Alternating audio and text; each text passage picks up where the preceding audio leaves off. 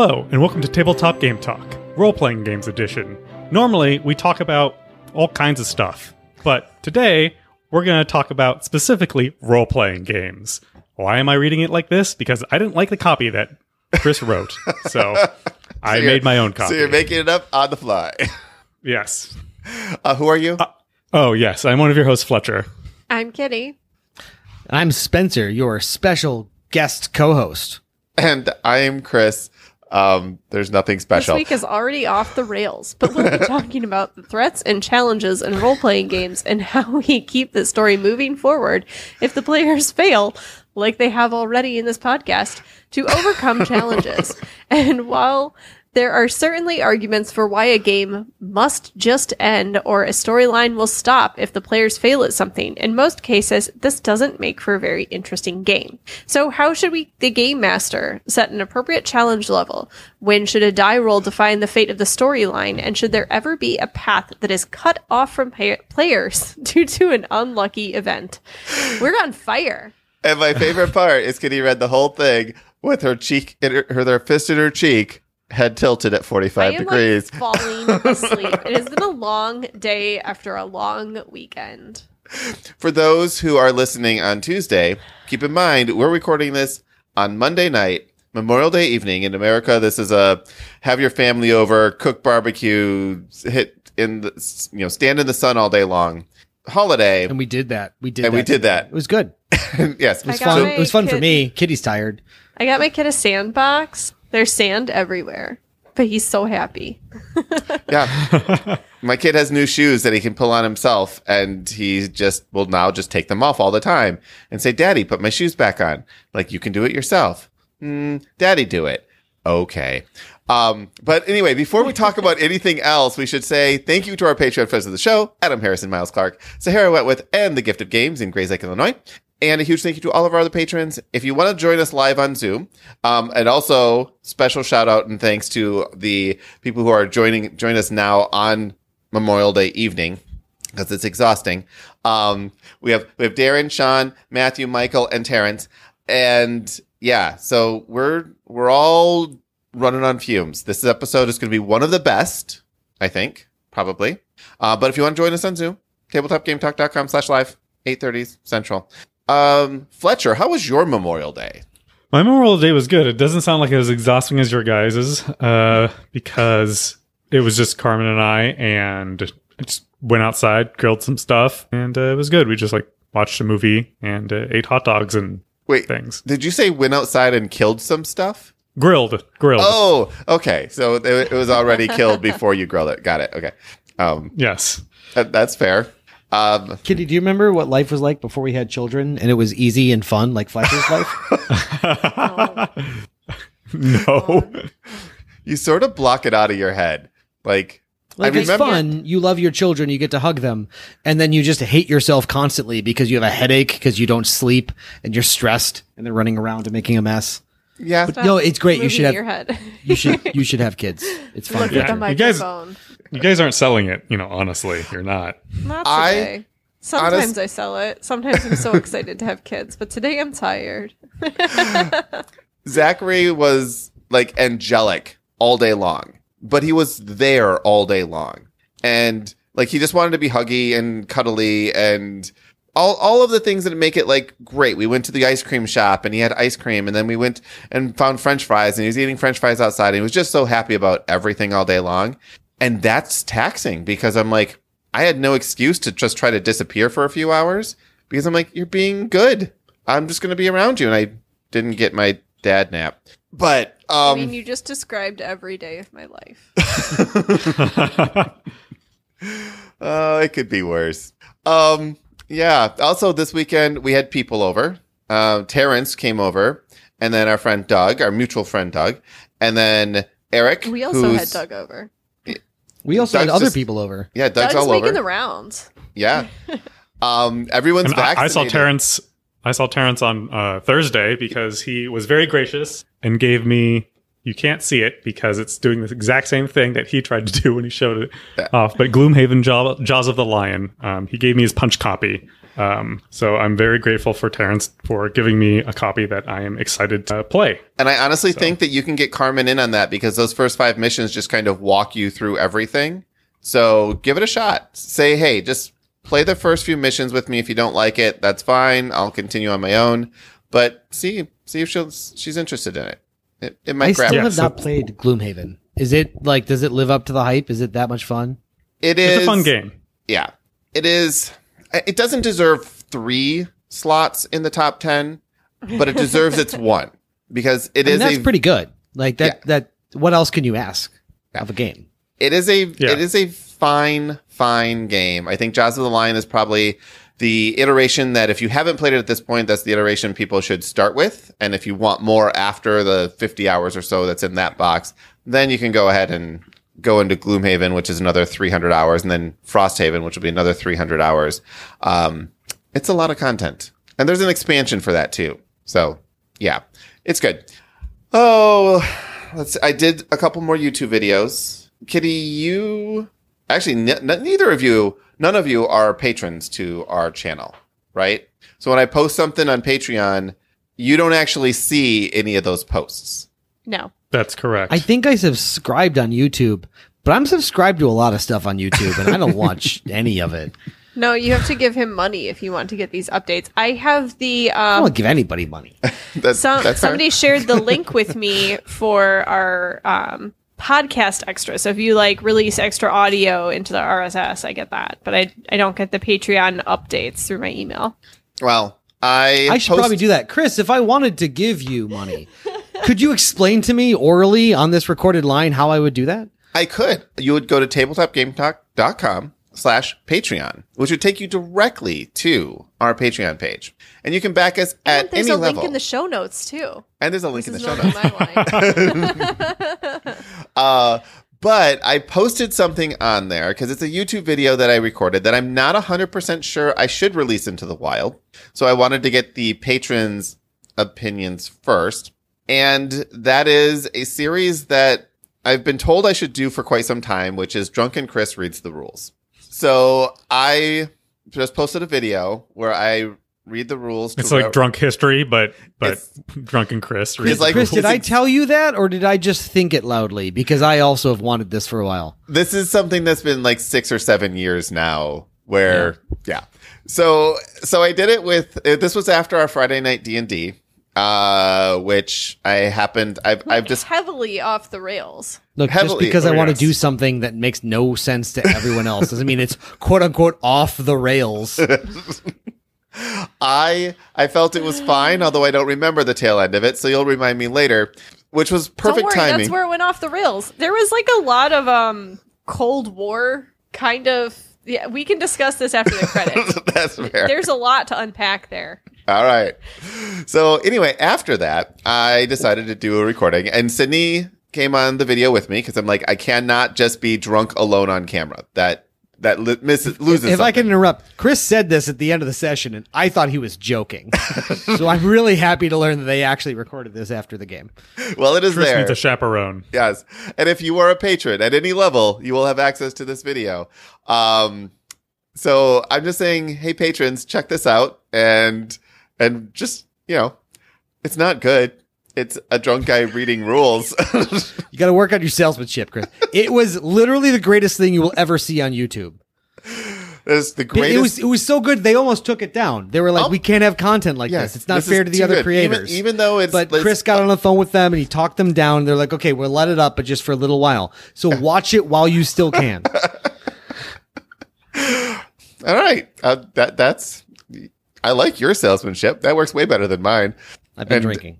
Yeah, and I'll tell people not to unsubscribe. but if you if you just want to see it, you can subscribe for one month and then unsubscribe. Fletcher loves it when I tell people to unsubscribe from Patreon. Um, don't do that. Stick with us. We got. Eventually, we're going to be good. Like eventually, it's going to happen. So. I, I have yeah. Uh, how are guys this weekends? We already talked about that. Let's just go into a topic. What are we talking about today, Kitty? I'm sorry, I got distracted. I think I have hives. I just noticed I am breaking out in a terrible rash on my arm. Our weekend was great. How was yours? It's like we're oh. talking about failing forward. right. Yes. There Oh, is- we're talking about my career. This Yes. will be fun. I okay. might have to go get Benadryl. That's that's okay. We have your husband to take over. Um yeah. it's not a good idea. so the the premise of and we're going to this is this is going to work, right? The idea is just pushing through to find the story. And this podcast, everything we've done up until now has all been part of the plan. As an example, It of should be our motto. Yes. did you did you just say this podcast is an example of failing forward? Yes. Are you talking about just this episode or the endeavor as a whole? I um I, I think I was talking about just this episode, but now you're making me question everything I, I know and love about this hobby. Um okay. Uh yes. Uh, failing forward. What does that mean? Fletcher, what does that mean to you? Uh, I don't know what it means to me in like a tabletop game sense. Honestly, I've only ever heard this in like a career kind of kind of a sense, Which where is failing someone fails forward failing in their upward, career right? or That's, in their job. normally yeah, you're Yeah. failing upward. Yeah, Yeah. but in terms of in terms of a game, I don't think I've ever heard this particular phrase used in a game before. All right, that is good to know because now I don't have the assumption that everybody knows what this means, which I probably shouldn't since there are probably a, quite a few people who don't play role playing games at all. So this doesn't make a whole lot of sense. It's not, it's, it's something that's actually used in board games as well. You don't, it's not necessarily called that as much in, in the role playing game industry. It's called more, it's, this is more used. Fletcher doesn't know. Spencer, have you heard this term before? I haven't heard the term before, but I feel like I intrinsically know what you're talking about here, which is that when you're you're moving through the, the- in a let, let's let's stick with the RPG standpoint, right? So you're the the game master, and you've, you've got some challenges in front of your players, and uh, let's say they're looking for the clue to solve the mystery and find the next thing, or they're trying to beat the bad guy or whatever, and they fail at that task. Uh, if your storyline depends on them succeeding at that thing and they fail, you can just go like, well, um, you uh, all progress stops. You don't have fun anymore. And, Fun is over. Uh, and, and it's over and you have to just like hash things out and hate yourself for a while. That's not fun. Failing forward is the idea that even if things don't go according to plan, the story progresses and at a deeper, more important letter level, the players continue to have fun. So the idea of, uh, having, handling a failure gracefully so that the story continues in a forward direction. And I think it's important to juxtapose that to what Fletcher was mentioning of sort of the career thing. People talk about failing up, right? So up is in, is, is insinuating that you're, you're progressing, you're going up the hierarchy, you're gaining something here. The players don't necessarily have to go up, get rewarded for failing, but the story has to go forward. Exactly. And separating those dimensions, I think, is really important if you're running a game like that. Kitty, have you heard this term? Because I'm, I suspect that in some of your alternate or non D and D actual plays, they've probably used this quite a bit. I have heard this term, and I believe I was the one who turned this into a topic last week. So, So yes, she knows. so, so yes, I've heard this term before, and I've heard it used, but also in regards to D and D. I think the first um, place I might have heard this was from Brett on Gaming BS. He's a big proponent of failing forward. Yep. Yeah. And, and the idea here is, and this, so Spencer, what you described was kind of like an, a huge, like a story arc, you know, something in the mm-hmm. story. This can be as something as, Hey, make a perception check. And I know that you need to roll a 15 in order to succeed at this perception check. Well, if you roll a 14, nope, you don't see the, you know, hidden door over there. Therefore, you know, you're just, you're not going to go that way. Adventure's done, dead end. Now turn around, go back the other way. Failing forward would be along something along the lines of, in its simplest aspect in, in the secret doors, like, okay, you didn't roll a 15, so you didn't spot it quickly. But after an hour of searching, you finally find the secret door. But now the kobolds are, you can hear them like coming up the hall just as you find it. So even So though you don't get the short rest that you would have gotten if you found the door. exactly there, something would have been better if you found it, but you're going forward either way. Right. So the idea here is no matter what happens, you want to push things along. And the you don't have to it's not a binary succeed or fail. It's a succeed or start failing with consequences. And those consequences can be granular. If you rolled a 2, well, maybe it took you a day to find the secret door, or maybe you went someplace else, or maybe you found the secret door and you just got so excited that you opened it and you triggered the trap right away. There's like a number, there's a bunch of things you can do to make that consequence matter, but not essentially put that dead end in front of you. We're saying, sorry, there's no place else to go because you didn't roll the right number on the die. So sorry. Go back to town. Yeah. Let's go back to Find, town. ano- find another fetch quest. Yep. Now, it doesn't mean that everything in the game has to have a fail to success. There are certain times where the success doesn't matter. Make a perception check. I rolled a 14. Looking for a 15. You didn't find the secret safe that had the magic cloak of plus two to everything. Okay. That's okay. Because that doesn't stop the storyline. That doesn't stop any progression. It would have been something cool if you had rolled it, if you had got found it, but it's not like uh, the the story's over because I didn't find it. So that's really what we're talking about today. And I'm kind of I- don't know that there's a lot of debate in this, but I'm like like should you just put up walls in front of people? But when you're looking at a lot of pre-written adventures, pre-written adventures have here's the number you're looking for and this is what you get if you roll that number.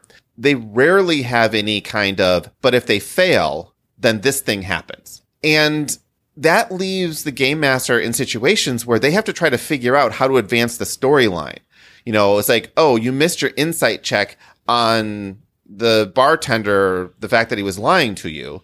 But how else are you going to get this information that he was lying to you unless you make that insight check?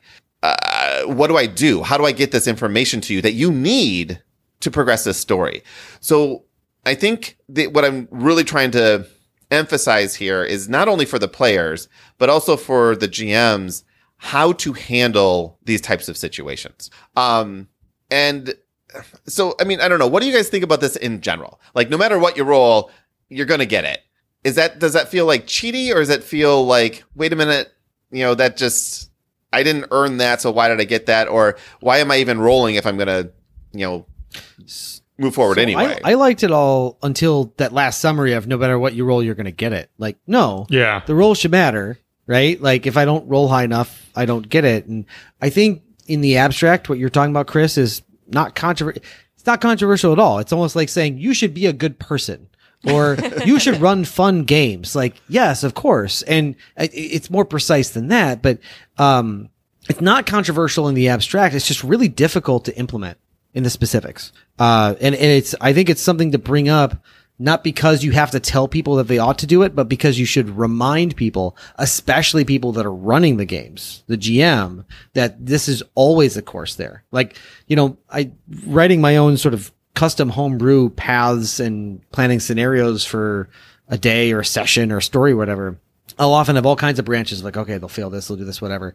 But then sometimes it's hard when you're constructing a narrative like that of like, well, if they don't notice this one thing, but you have to do that because at any given point, something's going to not happen. You have to have a sort of a fail safe of like, well, what do you do if they don't notice a thing or they fail the roll or they decide to do something else?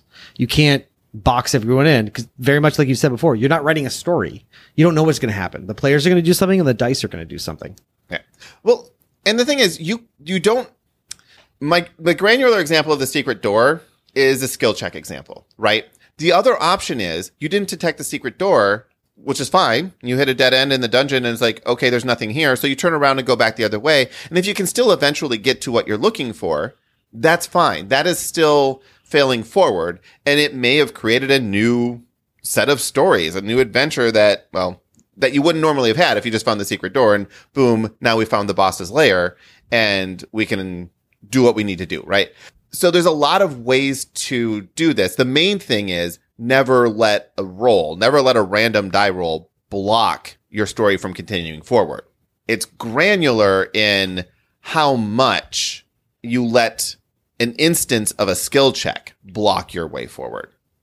And I don't know that there's an, a hard and fast rule that I use on this, but there are I oftentimes at D and D we refer to it a lot. Not all systems are black and white skill checks as D and D is. Most of them are, but because D and D, you have a difficulty value.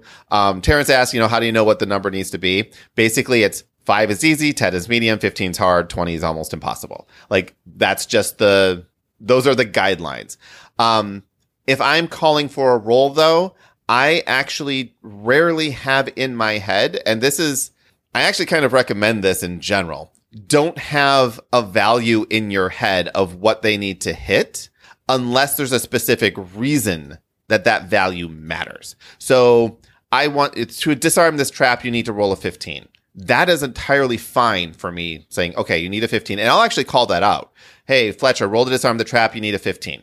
And if I do that and you roll a 15 or better, you disarm the trap. And if you roll less than that, there's some kind of, you know, resource draining consequence, usually hit points. But if I say make a perception check, I'm rarely saying make a perception check. Your roll, your DC is at 15.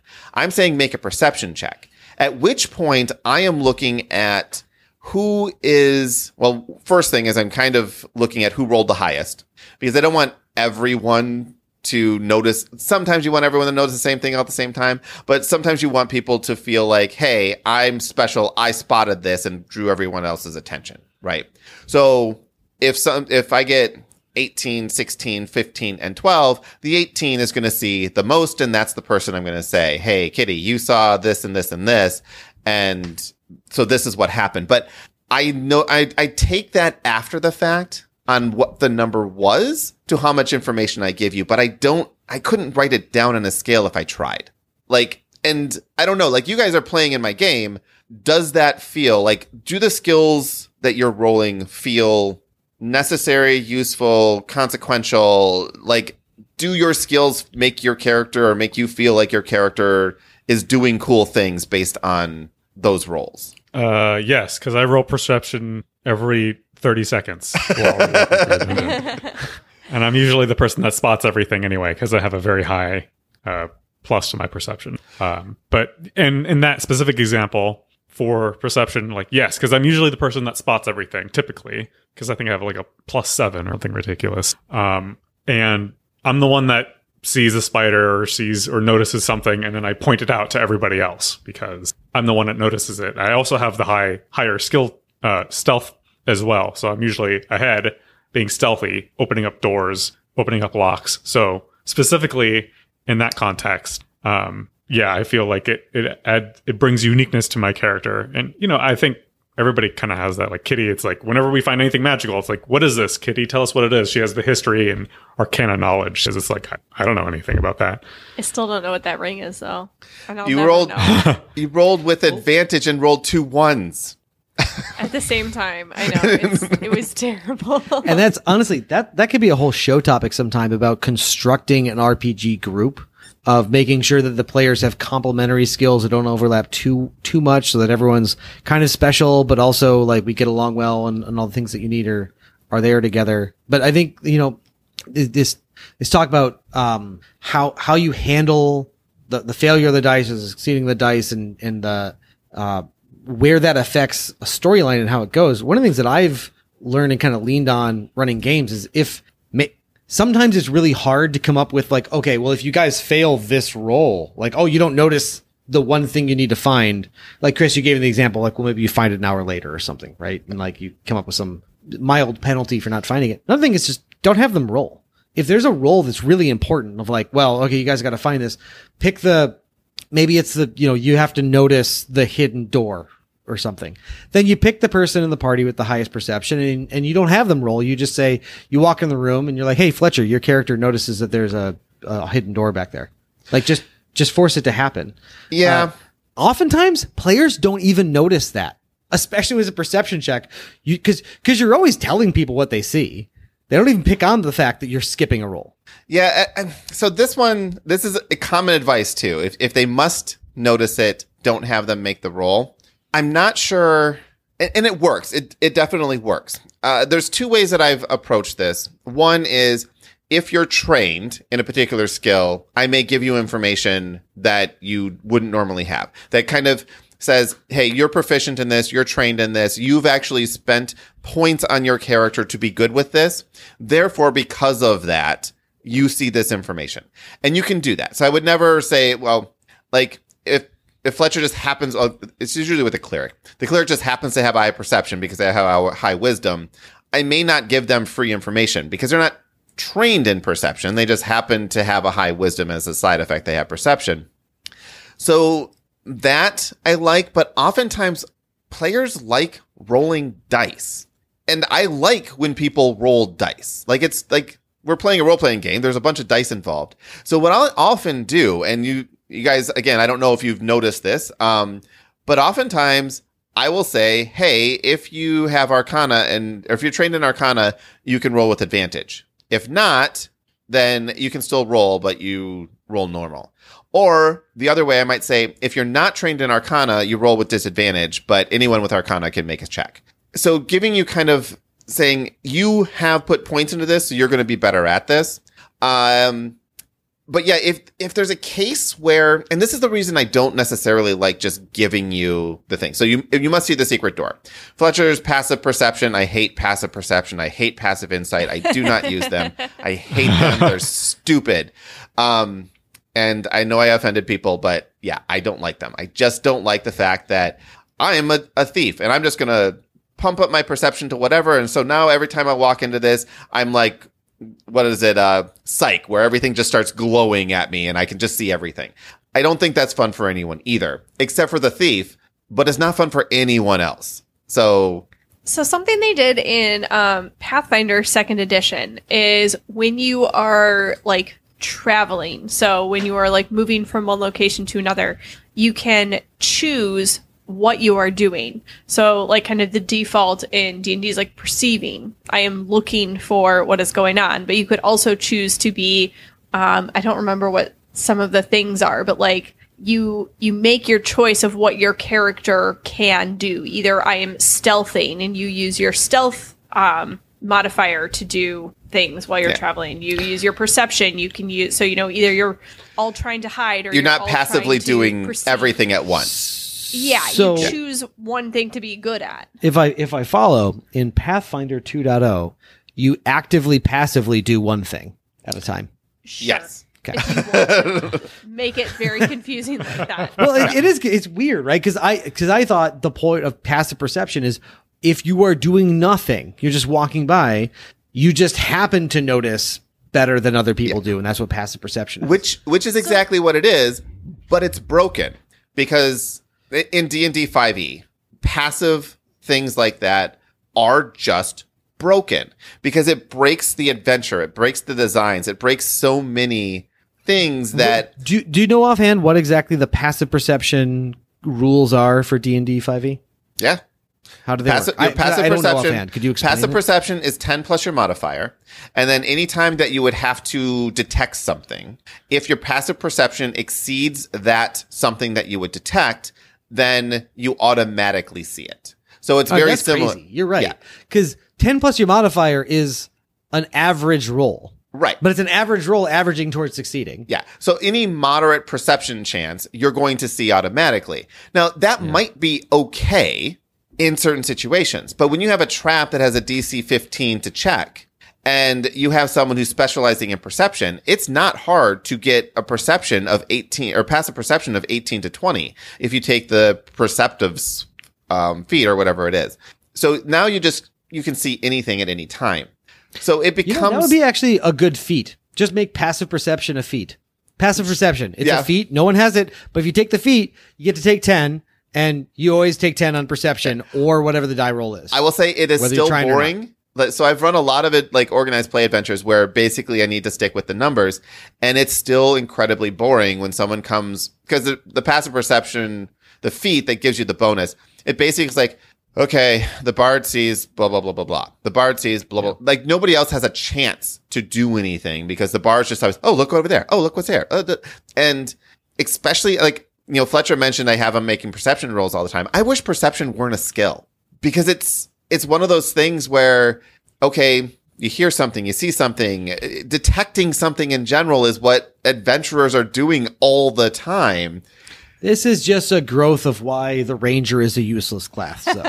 because there are some skills that are vital to adventuring, but then people kind of hand wave them and go, "Yeah, nobody wants to do that." And that's why you like you don't care about rations and you don't care about traveling through the countryside, so then no one plays a ranger.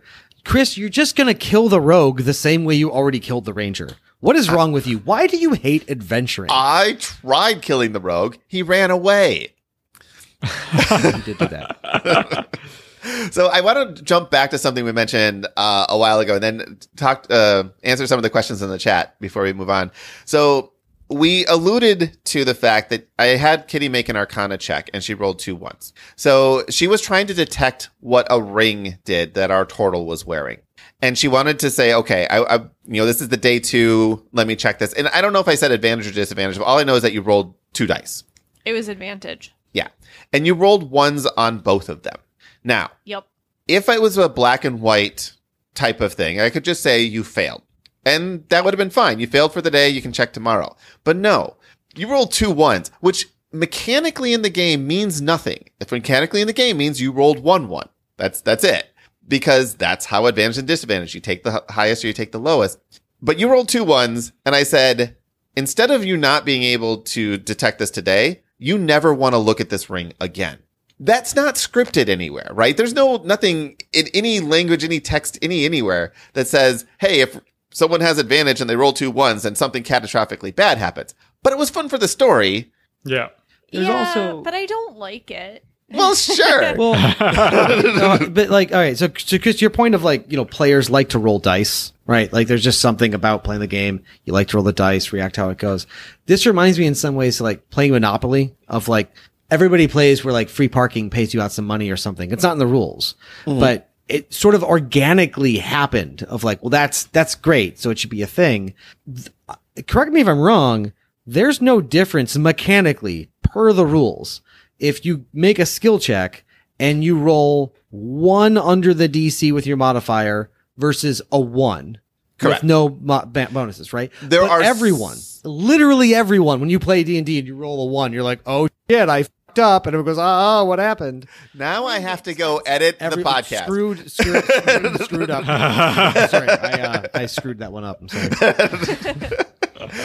So, so basically, I rolled a one. yes, you rolled a one in your And then charisma I check. did it again because I interrupted Chris. I'm sorry. no, so basically, you're right. And, and the other way applies too. The only time that a 20 or a 1 matters is when you are making an attack roll. Then 20 Yep. has an effect. Rolling 20 on a skill check has no rules effect whatsoever. Rolling a 1 has no rules. You can roll a 1, have a plus 10 in a skill, and still succeed without a problem. Many, many people will unconsciously oftentimes house rule that a one is just always going to be bad. In fact, a lot of times my players will just be like, I failed, I rolled a one. They won't even tell me the final result. And mm-hmm. sometimes I'm like, well, what is that result? Because Uh, well, I have a plus 18, but I rolled Yeah. a one. Exactly. so, and even um, attacking, a one does not cause a miss. And there are some monsters that have like a, you know, a seven or eight armor class and a one, you could still hit them easily. really? I thought that was. I thought if you rolled a run one on attack roll, it was an automatic fail. Not in E. 5e. Not in 5e, but I Oh. do think it is in 3.5 and Pathfinder. It is an Okay. automatic fail. Well, it's And maybe like and, s- and in 4e it, it was and as well. stuff. Yeah. Yeah. It is only in 5e that the natural one has no direct consequence. But it's like, you know, years No, I've just been nerd carrying that over then. But you know, like Yeah. if if if a one doesn't fail, then if you have a high enough bonus, why are you even rolling the die? Exactly. And the reason you roll the die, in my games anyway, is because if you roll a one, say you have a plus 12 for whatever reason, it's, it's not even hard. Well, plus 12 to a, something is hard. Plus 12 to attack roll maybe isn't, but say you have a plus 12 though. So you're going to roll a minimum of 13, but you could roll a 32 and I want to reward that 32. So that's essentially why heavy rolls. Like you might get to a point of you're not going to fail forward, but you're going to succeed so good, so well, so more more So better, well. so more betterish that you are going to get something really cool. So I'm if I'm having you roll this, sometimes I'm just saying, "Hey, show off," because you're you've put so much time and effort into this. So, all right, let's let's answer some questions here. Um, let's see. How do you balance poor rolls with limited with limited the feeling of being railroaded with limiting the feeling of being railroaded into a story? So, essentially, what Matthew is asking here is if I keep giving you the story and you keep making bad rolls, am I railroading you into where I need you to be? And I would say, actually, Kitty, go ahead. Well, I think it depends on what kind of, you know, fail forward we're doing. I think that there is a way that that can happen, but there are many different ways of failing forward. So, yeah, the story is going forward despite our best efforts in some ways. but, um, you know, we could be, you know, we keep going through this path, but maybe we're giving our enemy more and more information about ourselves. Maybe we are leaving a trail someone can follow. It's not necessarily that, you know, we're being rewarded by just like moving down this path. There is a consequence coming. So it's not something like, I don't know, these checks should never be something like, I tried to climb the rope and I fail my climb check, so we just sit at the bottom of the cliff. It's like, you know, I try to climb the rope, but I fail my check. So I make too much noise climbing it, and now something can hear me. But these aren't checks that are like writing the actual path of the storyline. They should be checks that are small things, something that is like story driven should be more role playing heavy than dice dependent, in my opinion. Yeah, and then sometimes, I mean, you bring up a good point with the rope and the cliff. If you guys as a group decide that you're going to climb the side of the cliff and you have, you know, you have a rope there, you're going to succeed at that. You're, you're like, you expect that you are going to make it up the side of this cliff. So if I'm having you roll for that, I'm actually just having you roll to see how well you get up the side of the cliff. Mm-hmm. So the roll isn't necessarily to say, did you make it? The roll is, how well did you make it? Yeah. And a lot of these, like if you just reverse those checks to say, okay, you're probably going to accomplish this thing because you're adventurers. It's what you do, but it doesn't mean you do everything perfectly. And now, and that's kind of the heart of failing forward is, well, it took you extra time. You had, you caused a minor avalanche. The, you know, rogue took 15 rocks to the head. So he's a little confused for the next two hours. Like there's a lot of things that you can happen that you still get to the top of the cliff. And now you have some fun things and you have a story of why that roll was interesting. Sometimes the hobbit drops the rock down the well, and now we have to fight some trolls. Yeah, You, uh, Exactly. you rolled a you rolled a twenty. You hit you know you doubled the DC or whatever. You did such a great job crawling it. It, it wasn't hard at all that you got a short rest while you were climbing. Yeah. you just succeeded regularly. You got up the cliff, and if you rolled a a one, which is always a failure, like we just said, or you just you know missed it by enough numbers, then you drop some gear on the way, and now you don't have any arrows because we all keep track of our arrow inventory, right? Everyone does. yep. Also, all those copper pieces started falling out and making all the all the noise. Um, so Terrence asks, how close is the roll to the target, and how much do they learn based on how close you are to that target? So this goes back to imagining that there's a target, and for the moment, let's imagine. I don't think you guys read a lot of pre-written adventures. I, I tend to read, especially when I was doing Adventures League, a lot of them. What will end up happening is in any given pre-written adventure, there are a bullet point list of things that could be revealed by whatever. Um, so usually what I'll do in that case, and I call this table rules versus house rules, like just kind of DM's prerogative, how much information you want to give at the table. If the insight check on the bartender Actually, no, the um, diplomacy check on the bartender. You're trying to charm the bartender to give you information. If that's a 10, and then the 10, the bartender is going to give you all of this information because it's black or white, and you roll a five, well, I might give you one piece of information. And then, you know, the bartender's annoyed. He gives you this, you know, one piece of information and says, look, if you want someone want more information, go talk to someone else. I'm, I'm too busy here. Where if you roll a 15, I may give you all the information. And if you hit that 10, I'll give you half the information. So again, it's one of those things where you have to kind of judge it. But the piece of information you get when you fail is still a piece of information that's going to allow you to go forward with something. Because oftentimes too, in these adventures, it's like, here's six pieces of information. Two of them are wrong. I'm probably not going to give you the wrong piece of information if it's the only piece of information you get, because now I'm actually creating a completely different adventure. The players have no idea that they could be getting misinformation, especially if they roll mm-hmm. poorly on an insight check, right? So I have to be careful what you give because you can actually start creating like if, if you have a four hour adventure and two and a half hours is chasing down a red herring, that is not fun for anyone. so Well, it depends on how good a red herring it is. You know, if you're running around like talking with fun NPCs, like I, you you can have a good time chasing down a false lead as long as it's still moving the story. Like the story doesn't have to be the story of us solving the case. The story is of us trying to solve the case. It can be fun for the players for a while. and Chris, like, you know, we, we talked in a previous episode about like the quantum troll and like all these things where like the players just run way off the rails. At some point, you got to go like, all right, and you improv something and you just put something at the end there because they ran off in this totally other direction. Yeah. And and honestly, you can. Like there's there are times rule number 1, mind rule number 1 is go where the players are pointing me whenever possible. Now there is some, hey, this is the adventure and if you want to do a pre-written adventure, players have to understand that they need to be on board with that too. If you this say is outside the I, scope of I, this I adventure. feel like I push that rule all the time. yes. If we say if we say we're gonna play the Dungeon of the Mad Mage, and you have a paladin, it's just like, why would I go down there? Chris was literally in the last session. Chris was like, "Okay, you guys could do one of these two things." It's like we're gonna do a third thing, and Chris is like, "Okay, hold on, let me explain. You could do this thing, or you could do this other thing." I was like. I want to do a different thing.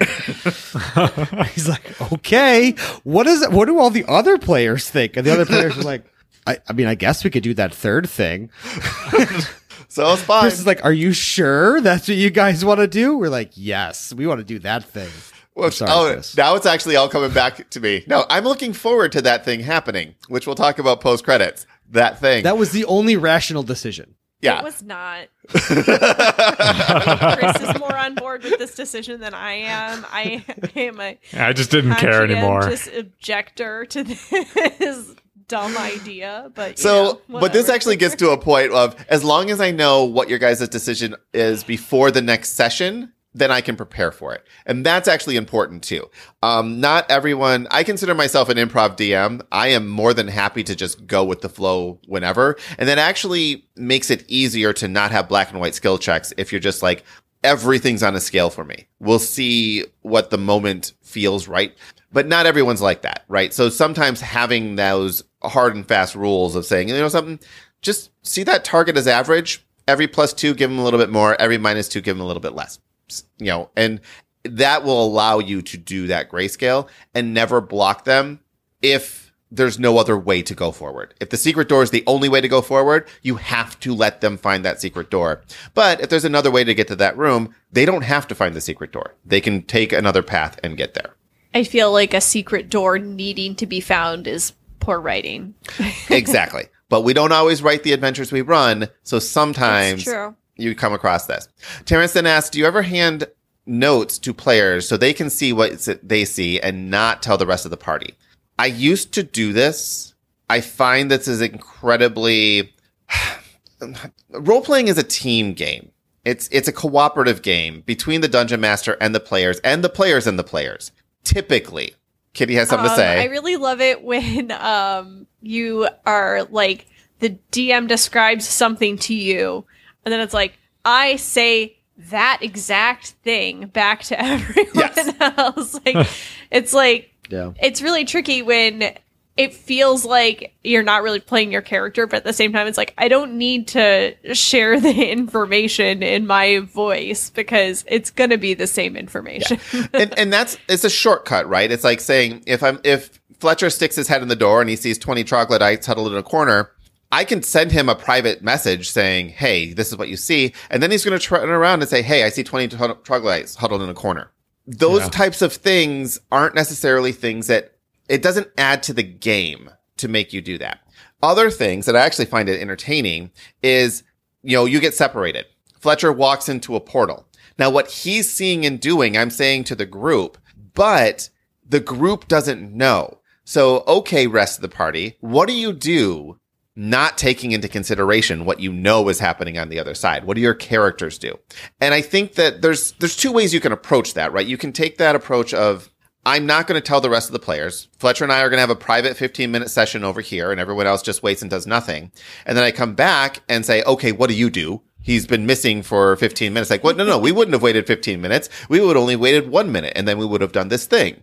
So you have to be, it's just easier to give that information there and say, look, you have player information and you have character information.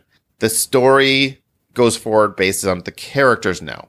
What do your part of the game do? is playing your character and like Right. you and it's fun sometimes when you know something that your character doesn't know but the part that i find very difficult is when i know my character should know something that i don't it's like Sometimes it's hard to separate your mind like that. Uh, I so I so I, I don't do this typically with something of like, oh, you succeeded in the perception check and no one else did, so I'm going to write a note and say what you saw, whatever, right? Because like I'm to tell you, and they're going to tell the rest of the party. Like we don't have to go through those games, but it can be fun sometimes if it's very role playing intensive. If you wanted to do something like, um, you are convinced that the rest of the party is trying to kill you, but you don't want them to know that you know.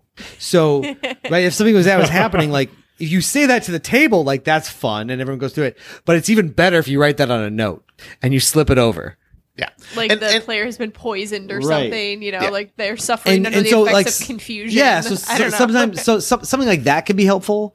Uh, but I I think it's uh it, it like I said, it's more about the role playing situation, and it's it's more rare than just like oh you made the good roll, and like I'm telling you this before you tell everyone else. The exception to it really is when there is player conflict, whether by design or you know whatever the case might be. I find this works really good in like one shots and and uh, games that like at con conventions and stuff, where here's your backstory and here's how you know the other characters at the table. Having that secret information allows you to play your character in a way that is different from what everyone else is doing. That can be really fun. But in a, a long campaign, having someone who's out to get the rest, I've not found a lot of success in that. It's it's tricky to say, okay, the the five of us are playing a game. So Spencer, Kitty, Fletcher, Sydney, and myself. And one of the four of you is a traitor. Yeah, we've been trying to kill Fletcher. It's hard. We've been trying to. Well, I mean that's that's keeps running away yeah, that's all three of you trying to kill Keep Fletcher. running but- away.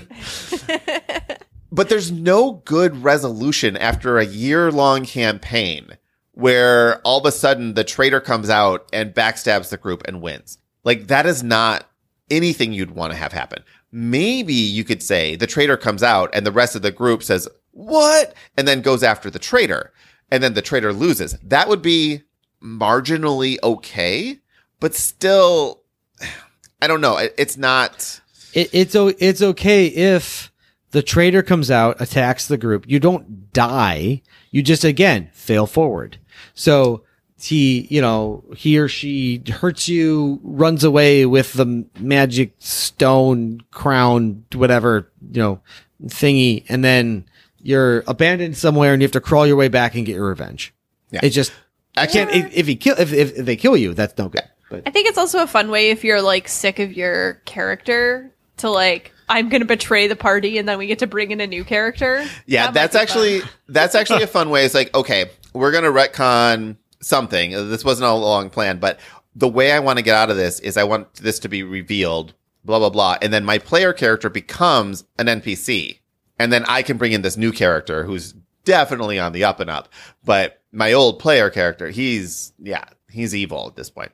Um, That Terrence is actually one of my favorite things, both as a player and as a GM, to do is the "I'm sick of my character." Tell let, let's say it's time to die thing. yeah. The worst thing you can do though is try to introduce a player character as though they are an NPC because um, I heard a story one time where they were doing this and uh, they all just murdered the new PC. It is the safest way to go about. it. If you meet someone new and they have a name, just kill them right away because they're either not powerful enough because they were hiring you, or they were evil in the first place, and you just let's shortcut this. Um, don't do that, players. It's like the opposite of the red shirt rule in Star Trek. Where it's like, that one's gonna die. It's like, what's a player character? Don't it's like any NPC. It's like, yeah, just kill him. Doesn't matter. yeah, yeah. Why did you put a red shirt on that character? He's supposed to be a reoccurring character. Um, Terrence actually brought up a, a, an interesting thing that we hear all the time. The rogue finds 100 gold pieces and tells the party there are 50. Um, I don't face that a lot with you guys. I don't think I've ever faced that with you guys. Too honest. yeah. Um, but I have Because I haven't faced played this the rogue yet. a lot in organized play. So often, especially it's usually preteen to mid-teen boys that do this. Not to stereotype, I'm just saying Makes in my experience, Spencer. Yeah, in my experience this is this is the thing where it's like, okay, I'm the rogue, I'm constantly trying to pick the party's pockets, I'm constantly trying to, you know, take the loot that, you know, no one can see.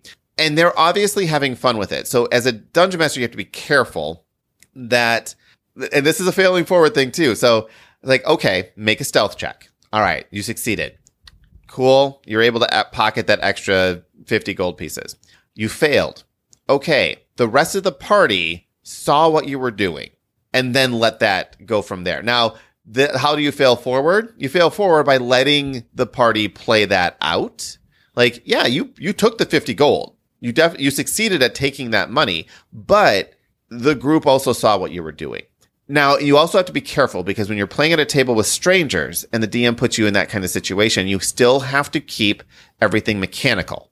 Now, the rogue, at the meantime, I've actually had someone pass me a note saying, Hey, I pocket the 50 gold pieces or whatever. And I will look at them and say, Okay, make a stealth check or make a sleight of hand check. And they'll make that roll. And I'll, like, whatever they happen to see, it's like, even if they succeed, I'll oftentimes be like, All right, rest of the table, everyone make a perception check or an insight check to give them an idea of what's going on. Again, mechanically, because you have a thief that's stealing from the party. And that is not okay to let just continue to happen. But it's also not something you want to just say, no. Let the characters deal with it, not the players, if whenever possible. Fletcher, have you stole from the party? No, I haven't. Are you sure? Uh, I'm pretty sure. Unless you let me have something without telling anybody else. I, But uh, no, like for me, it like it may benefit me in the short run, but like having a fully geared, fully equipped party that can take on challenges is better than just having me with a bunch of extra gold that I may not be able to spend. That's exactly what a thief would say who's pilfering all of our loot. I mean, like it just I I feel like this kind of trope doesn't really make sense. Like we are working together as a team. You know, we are not supposed to be at conflict with each other. Like you are meant to be stealing on behalf of our team, not, you know, stealing from us. I don't know. Maybe It's- that's just my goody two shoes. It's cute sometimes how naive you can be. People are very much like that in the world. No, I I do think it's um I think it's sort of like a, a role playing realism thing where like you you you begin to get more into character and say like, oh, I'm going to take role playing my character seriously and go like, yeah, I know that this is bad for the story, but I'm going to do it because my character would do this, and that makes me a good role player. And when you first start to do that, you make things worse and worse.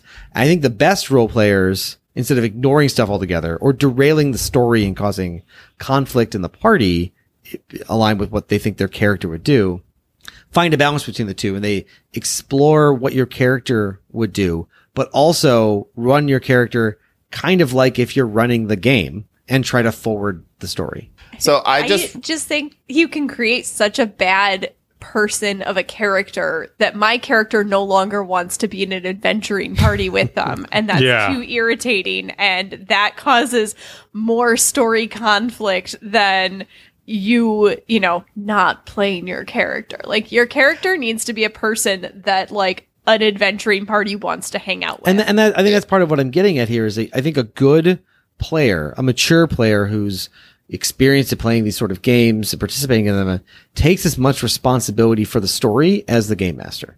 Yes. A hundred percent agree with that. That could be its own topic. I was almost going to say that the topic of, well, my character would do it, that would do that could be a topic, but Kitty, every once in a while she says something that I completely a hundred percent agree with. If your defense is, this is what my character would do, my response is then you've built a bad character. Like, like Then your that's character's a bad person. yeah. You've built you've built a character that doesn't work with the you know the the story that the group is trying to tell. Unless this group is trying to tell that story. Sometimes that is okay. But typically if you are going against what everyone else is trying to do because your character would do that, change your character. You have that ability. Also, Yeah. you were the player that like- created that character. I, I built a psychopath that trusts no one and wants to kill people at the drop of a hat. It's like, well, then you're not going to be in a party with And because not to get too deep, but like life is kind of like that too. Like we, yeah, people Yeah. like you hear this a lot of times from like you know teenagers right? Of like well that that's just who i am and i want to be true to myself. It's like yes you should be true to yourself and you shouldn't just do whatever people are doing to go along with it but there's a little bit of give and take that you should go with people and if everyone's being happy and it's not like gonna hurt you or somebody else like just go along with it a little bit how about we all have fun together Exactly. we live in a society where other people we live in a society exactly All right. Well, we are at a good point where we can move post credits and talk about the third option. Um, I don't know if we actually. Well, we talked about failing forward, and that's really all our thing. I wasn't really trying to answer how to like you know make every game perfect, but just maybe some concepts come in. It's like why just saying you fail is never really a good thing. Um, is usually never really a good thing, but Usually sometimes never. it is. And you know, dungeon masters, game masters, you need to make that call. But remember, you're telling a story together. And if you were watching these characters in a movie or reading these characters in a book, what you put in front of them and the result of their efforts, would that make an interesting story for you to be watching or reading? Like that's what you should always be thinking about is, is this story interesting? Because if it's not, then, then that becomes the problem. And you don't have to be like, well, it doesn't matter if the story is interesting. The rules say this, so that must be like this. No, rule number zero is make the game fun. And that means you can break every other rule if you need to. Don't do that willy nilly because honestly, rules create structure and it creates a, you know, allows everyone to have the same expectations of what's going on. But fun is first and failing can be fun. Some of the Amen. best. Yeah. That, that, I'm just going to end it there. On that note, Kitty, take us out. Tabletop Game Talk is a proud member of the Dice Tower Network. If you'd like to follow us on social media, the links for Facebook and Twitter are in our show notes. Want to watch us record live? You can find a link for that in the show notes too. Comments or questions? Email us at feedback at tabletopgametalk.com. Hosting fees and giveaways are sponsored by our patrons. If you'd like to be one of these wonderful people, you can find out how by visiting our website, tabletopgametalk.com, and clicking the Support Us link. And there's a link in the show notes too. Finally, a huge thank you to our current patrons Adam Harrison, Miles Clark, The Gift of Games, Sahara Wentworth, Jason Strong, John Lewis, Joe Hoover, Jeremy Fisher, Terrence Miltner, Sean Peck, Christopher Dong, Jennifer Engelbrecht, Brian, Brian Arnold, Michael Yanikowski, David Sellers, David Radke, Jason Marks, Ann Reynolds, Christopher Letko, Stephen Judd, Leanne Verholst, Joe Rackstad, Weatherman Keefe, Paul Raymer, Jimothy, Ben Gary, Matthew Droke, David Rank, Nicholas Lotz, Jerry Wong, C. Marie, Justin Willard, Jason Rodney, Cindy Loom, Eric Hoffman, Adrian Dong, Baz Flintham, Eric Solander, Glenn Cotter, John Williams, Sir Sully, Andrew Fayesh, Kamal Berth, Peter Fleming, Gary Bunker, Lightning Steve, Jim Conrad, Dan Seed, Sean P. Kelly, Mike Smith, Caleb O'Brien, Don Gilstrap, Aaron Moore, Ron Nelson, Agnes Toth, Charles Pearson, Jesse Wheeler, Ronald Roy, Tony Simpkins, David Garner, and Darren McClellan. And thank you to anyone who's ever been a patron, past, currently, and future. Uh, your support really does mean the world to us. Until next week, keep playing games and having and fun. having fun and having fun. Now I have to edit again. and having fun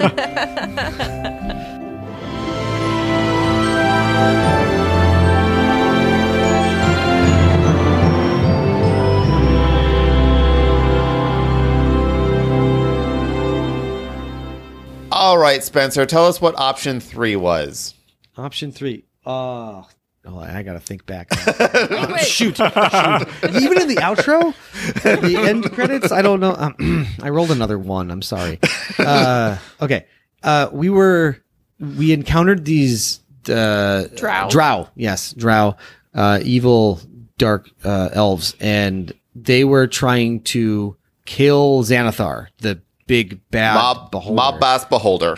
mob boss beholder and uh, uh chris was like all right so your your options here are you can continue on the dungeon or you can go into that and fight alongside the drow and i was like how about instead we go watch and don't fight but but sit there and if the drow win then we kill the drow because they'll be weakened uh from fighting the big bad beholder and if the big bad beholder kills them all then we just move on like nothing happened which I feel like is the only rational course of action. Well, I think the options I actually presented was stop the drow from attacking or ignore the Yeah. drow and move on. I don't remember. It was it was some silly option that I didn't want to do. But those, but those were the It two was that I had presented. Go into this room or don't. And Yeah. like it was go into this room or go into the dungeon. And you were like, what if we just follow them? I was like a toddler at the back door, being like, well, "How about I stand in between and just look?" which I find fascinating, and I'm going to have a great deal of fun with. Um, yeah, which really kind of turns everything on its ear because you are. So the way that the Undermountain works, which are the Dungeon of the Mad Mage, is at level three. There's actually a city that's just kind of tangentially connected, and this city contains a beholder that runs the mob in Waterdeep, which is you know several dozen feet above the city. Um, yeah, so now you're going to go into this city and watch chaos ensue. And Hmm. that's going to be fun. I mean, I thought so. You know, stepping out as like a player, my thinking was like, let's say it's you know Xanathar just destroys these guys. Maybe that's just like you describe that for five minutes and then we go, okay, moving on. Uh, or something crazy happens and it's a plot hook. Like I wasn't. It crossed my mind as I was pushing this of like, hey, I might be derailing the game. But I also thought like, you know, it won't be that bad. What? Like, I I I triggered Google. It's talking in the background on Spotify. Google, shut up. Go away. Sorry. What? No, Did you rename your Google's Xanathar? We're all post credits. It's fine.